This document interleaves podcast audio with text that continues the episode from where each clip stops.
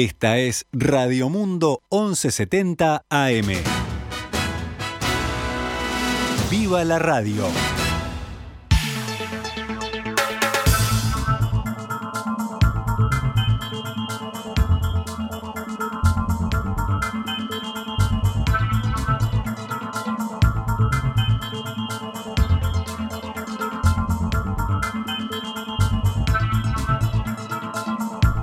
12 horas 17 minutos, damos comienzo a una nueva edición de Noticias al Mediodía en este viernes 25 de marzo del año 2022.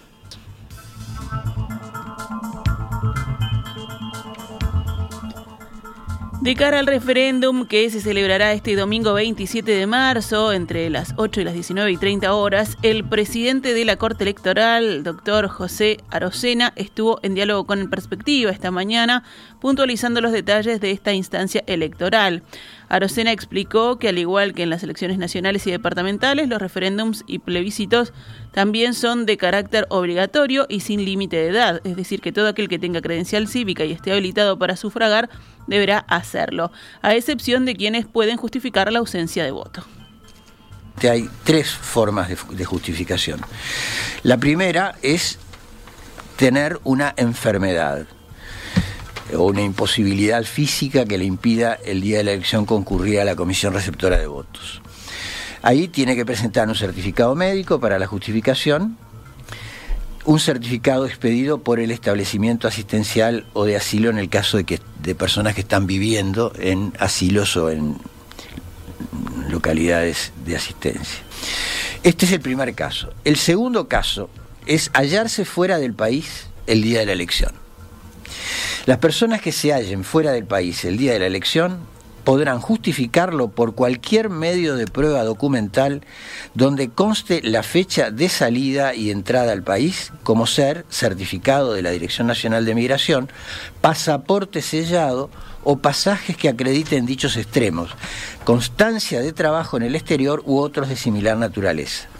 El plazo para realizar la justificación por esta causal será de 30 días a partir de su ingreso al Uruguay. Y tercer, tercer motivo por el, por el cual puede el ciudadano justificar su no voto es estar imposibilitado de concurrir a la comisión receptora de votos por razones de fuerza mayor. Esta es una razón indiferenciada, digamos, ¿no? Es una, una razón de fuerza mayor que el ciudadano estimará que es una razón de fuerza mayor. Las personas que invoquen razones de fuerza mayor deberán establecer cuáles son las mismas y acreditarlas mediante prueba documental.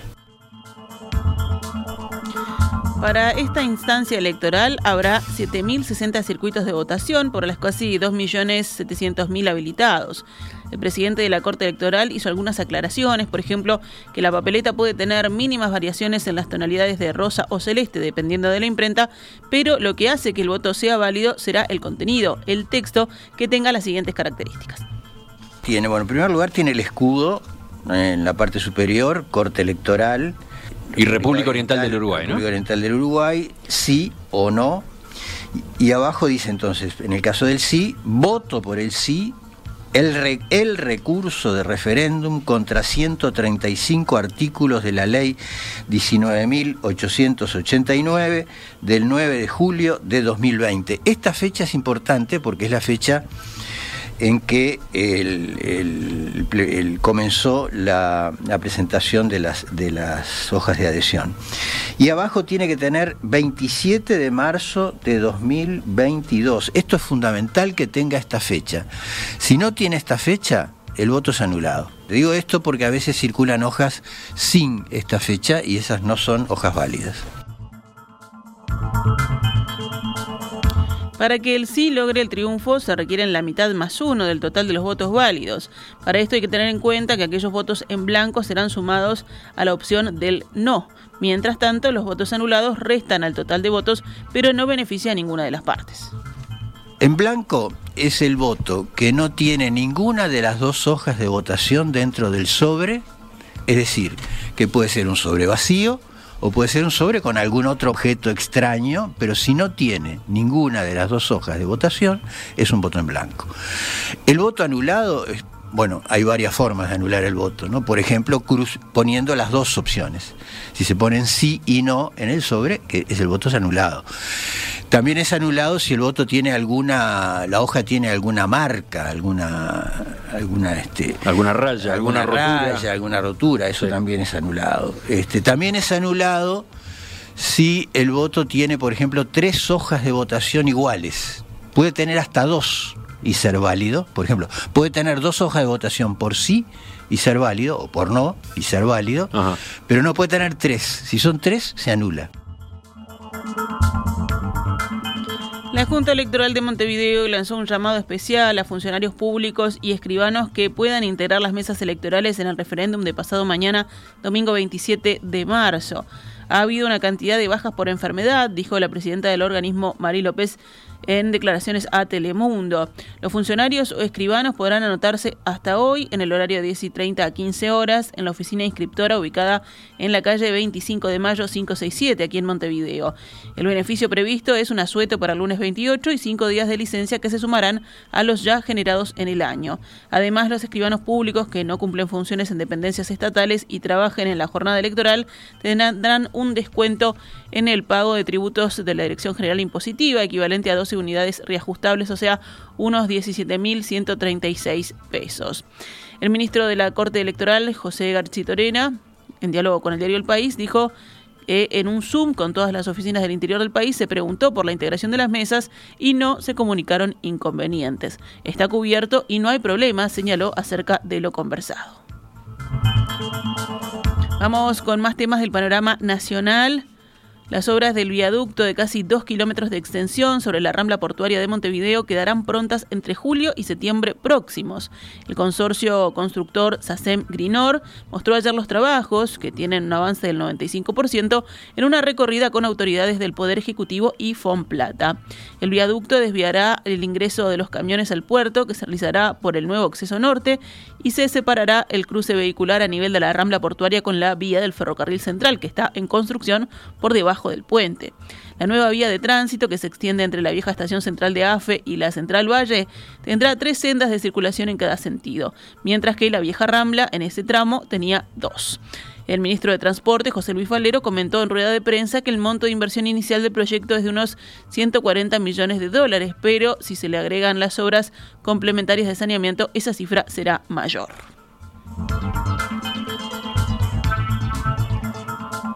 Los puestos de peaje comenzarán progresivamente después de semana de turismo a cobrar exclusivamente mediante el tag adhesivo en los vehículos las 24 horas del día, según anunció el ministro de Transporte José Luis Falero.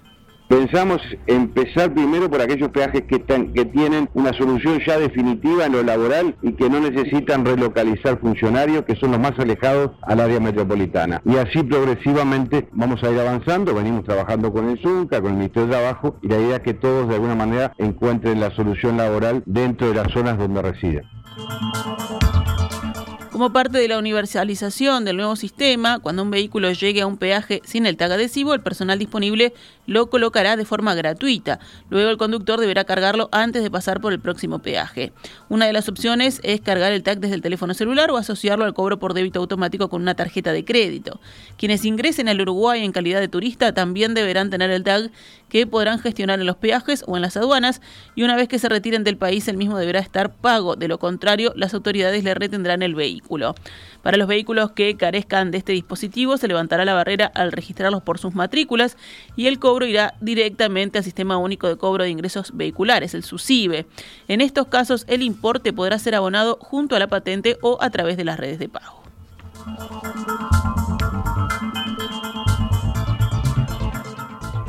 Verónica Machado, alcaldesa de Solís de Mataojo, departamento de La Valleja, presentó una denuncia contra una funcionaria de su confianza a quien acusó de haber robado del municipio más de 600 mil pesos.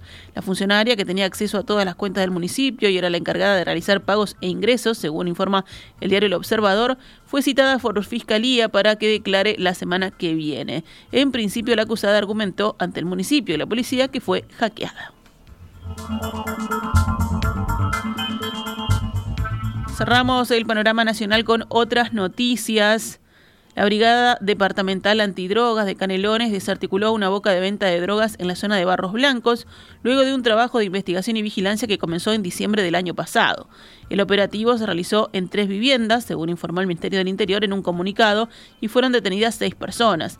Se incautaron allí tres piedras de pasta base, de las que se pueden extraer unas 150 dosis, y 22 dosis ya armadas de la misma sustancia. Además, se incautó una planta de cannabis, un revólver calibre 38 con cinco cartuchos, un plato y una cuchara con restos de sustancia, tres celulares y 9.103 pesos.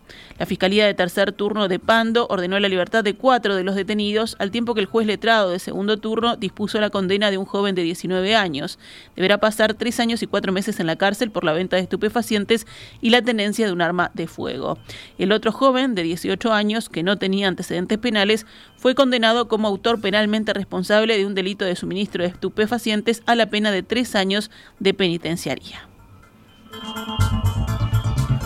La justicia imputó ayer a cinco personas por el ataque al exintendente de Cerro Largo, Diego Sarabia, en su establecimiento rural cometido el lunes pasado. Sarabia, de 73 años, fue dado de alta hace dos días tras haber sufrido un balazo en el pecho disparado por un delincuente que, con la ayuda de otro, le arrebató su rifle. Los dos presuntos atacantes están imputados con prisión por tentativa de homicidio y uno de ellos, además, como autor de hurto y receptación de un auto brasileño. Un tercer imputado, llegado a Cerro Largo desde Montevideo y con antecedentes penales, está imputado como coautor de la tentativa de homicidio por haberle proporcionado el arma al que disparó contra Sarabia. La pareja de este último formalizado también quedó detenida en su caso por el delito de receptación agravada. El quinto imputado, también con prisión, es indagado por encubrimiento.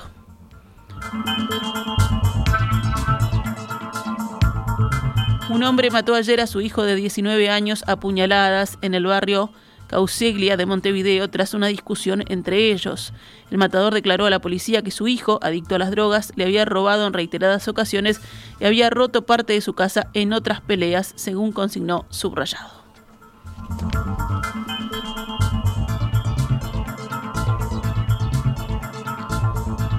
Actualizamos a cuánto cotiza el dólar a esta hora en pizarra del Banco República, 40 pesos con 50 para la compra y 42 con 70 para la venta.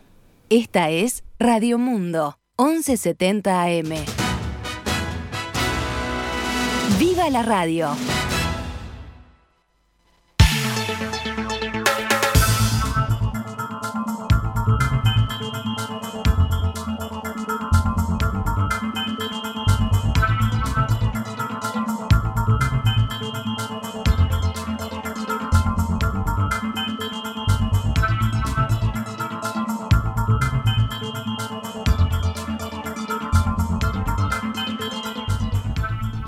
Doce horas 32 minutos, continuamos en Noticias al Mediodía.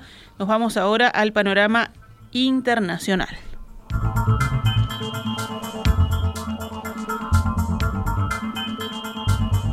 El presidente de Estados Unidos, Joe Biden, aterrizó hoy en Polonia, a 80 kilómetros de la frontera con Ucrania, poco después de las 14 horas locales.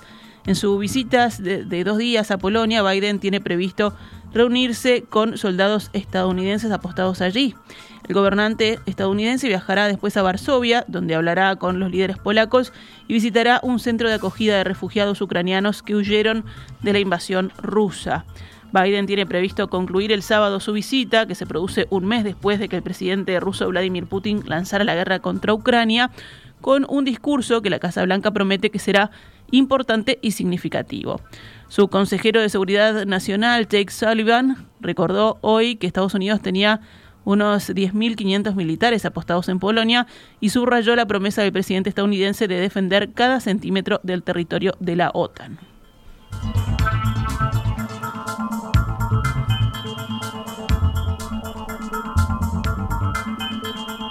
Justamente unos minutos antes de que Biden aterrizara en Polonia, el consejero de Seguridad Nacional, Jake Sullivan, hacía algunas aclaraciones sobre declaraciones del presidente estadounidense. Estados Unidos no tiene la intención de usar armas químicas, sean cuales sean las circunstancias, es decir, incluso si Rusia las emplea en Ucrania, aseguró Sullivan. Pero el responsable también garantizó durante una conversación con la prensa a bordo del avión presidencial que Moscú pagaría un precio muy alto si usa armas químicas. Sullivan aclaró Así las declaraciones del presidente estadounidense Biden, quien el jueves prometió una respuesta si un ataque semejante se produjera. En Finlandia, la compañía ferroviaria del país anunció hoy la interrupción del tráfico en la línea que une San Petersburgo y Helsinki, donde circulan los últimos trenes que permiten a los rusos llegar a la Unión Europea. El último tren, Alegro, proveniente de Rusia, llegará el domingo a la capital finlandesa, dijo el operador nacional BR. A pesar de las sanciones europeas contra Moscú tras la invasión de Ucrania y el cierre de la mayoría de las conexiones aéreas y terrestres, el enlace se mantuvo para permitir a los ciudadanos finlandeses o rusos, única nacionalidades autorizadas a embarcar, salir de Rusia. Y en el panorama deportivo, Uruguay y Ecuador se clasificaron anoche al Mundial de Qatar y completaron los cupos directos que ya habían conseguido Brasil y Argentina. El único cupo disponible aún es el del repechaje para el que tienen chance Perú, Colombia y Chile. La última fecha se va a jugar el próximo martes 29. Uruguay se clasificó directamente porque derrotó a Perú en el Estadio Centenario de Montevideo, al tiempo que Chile cayó ante Brasil en el Estadio Maracaná de Río de Janeiro. Como ustedes lo vieron anoche, Georgian de Rascaeta anotó a los 40 minutos de juego el único gol del partido con el que Uruguay venció a Perú. El resto de los resultados, bueno, además de la victoria de Uruguay ante Perú 1 a 0 y Brasil, Chile 4 a 0, Paraguay derrotó a Ecuador 3 a 1 y Colombia hizo lo propio con Bolivia 3 a 0. Hoy continúa la fecha, jugarán Argentina-Venezuela a las 20 y 30 horas. De cara al cupo pendiente para el repechaje, que da una chance más de clasificar al Mundial, el mejor posicionado es Perú, que tiene 21 puntos, Colombia tiene 20 y Chile 19. El martes próximo Perú será local ante Paraguay, que está eliminado, Colombia será visitante ante Venezuela, que también está eliminado, y Chile recibirá a la selección uruguaya, que ya estamos clasificados.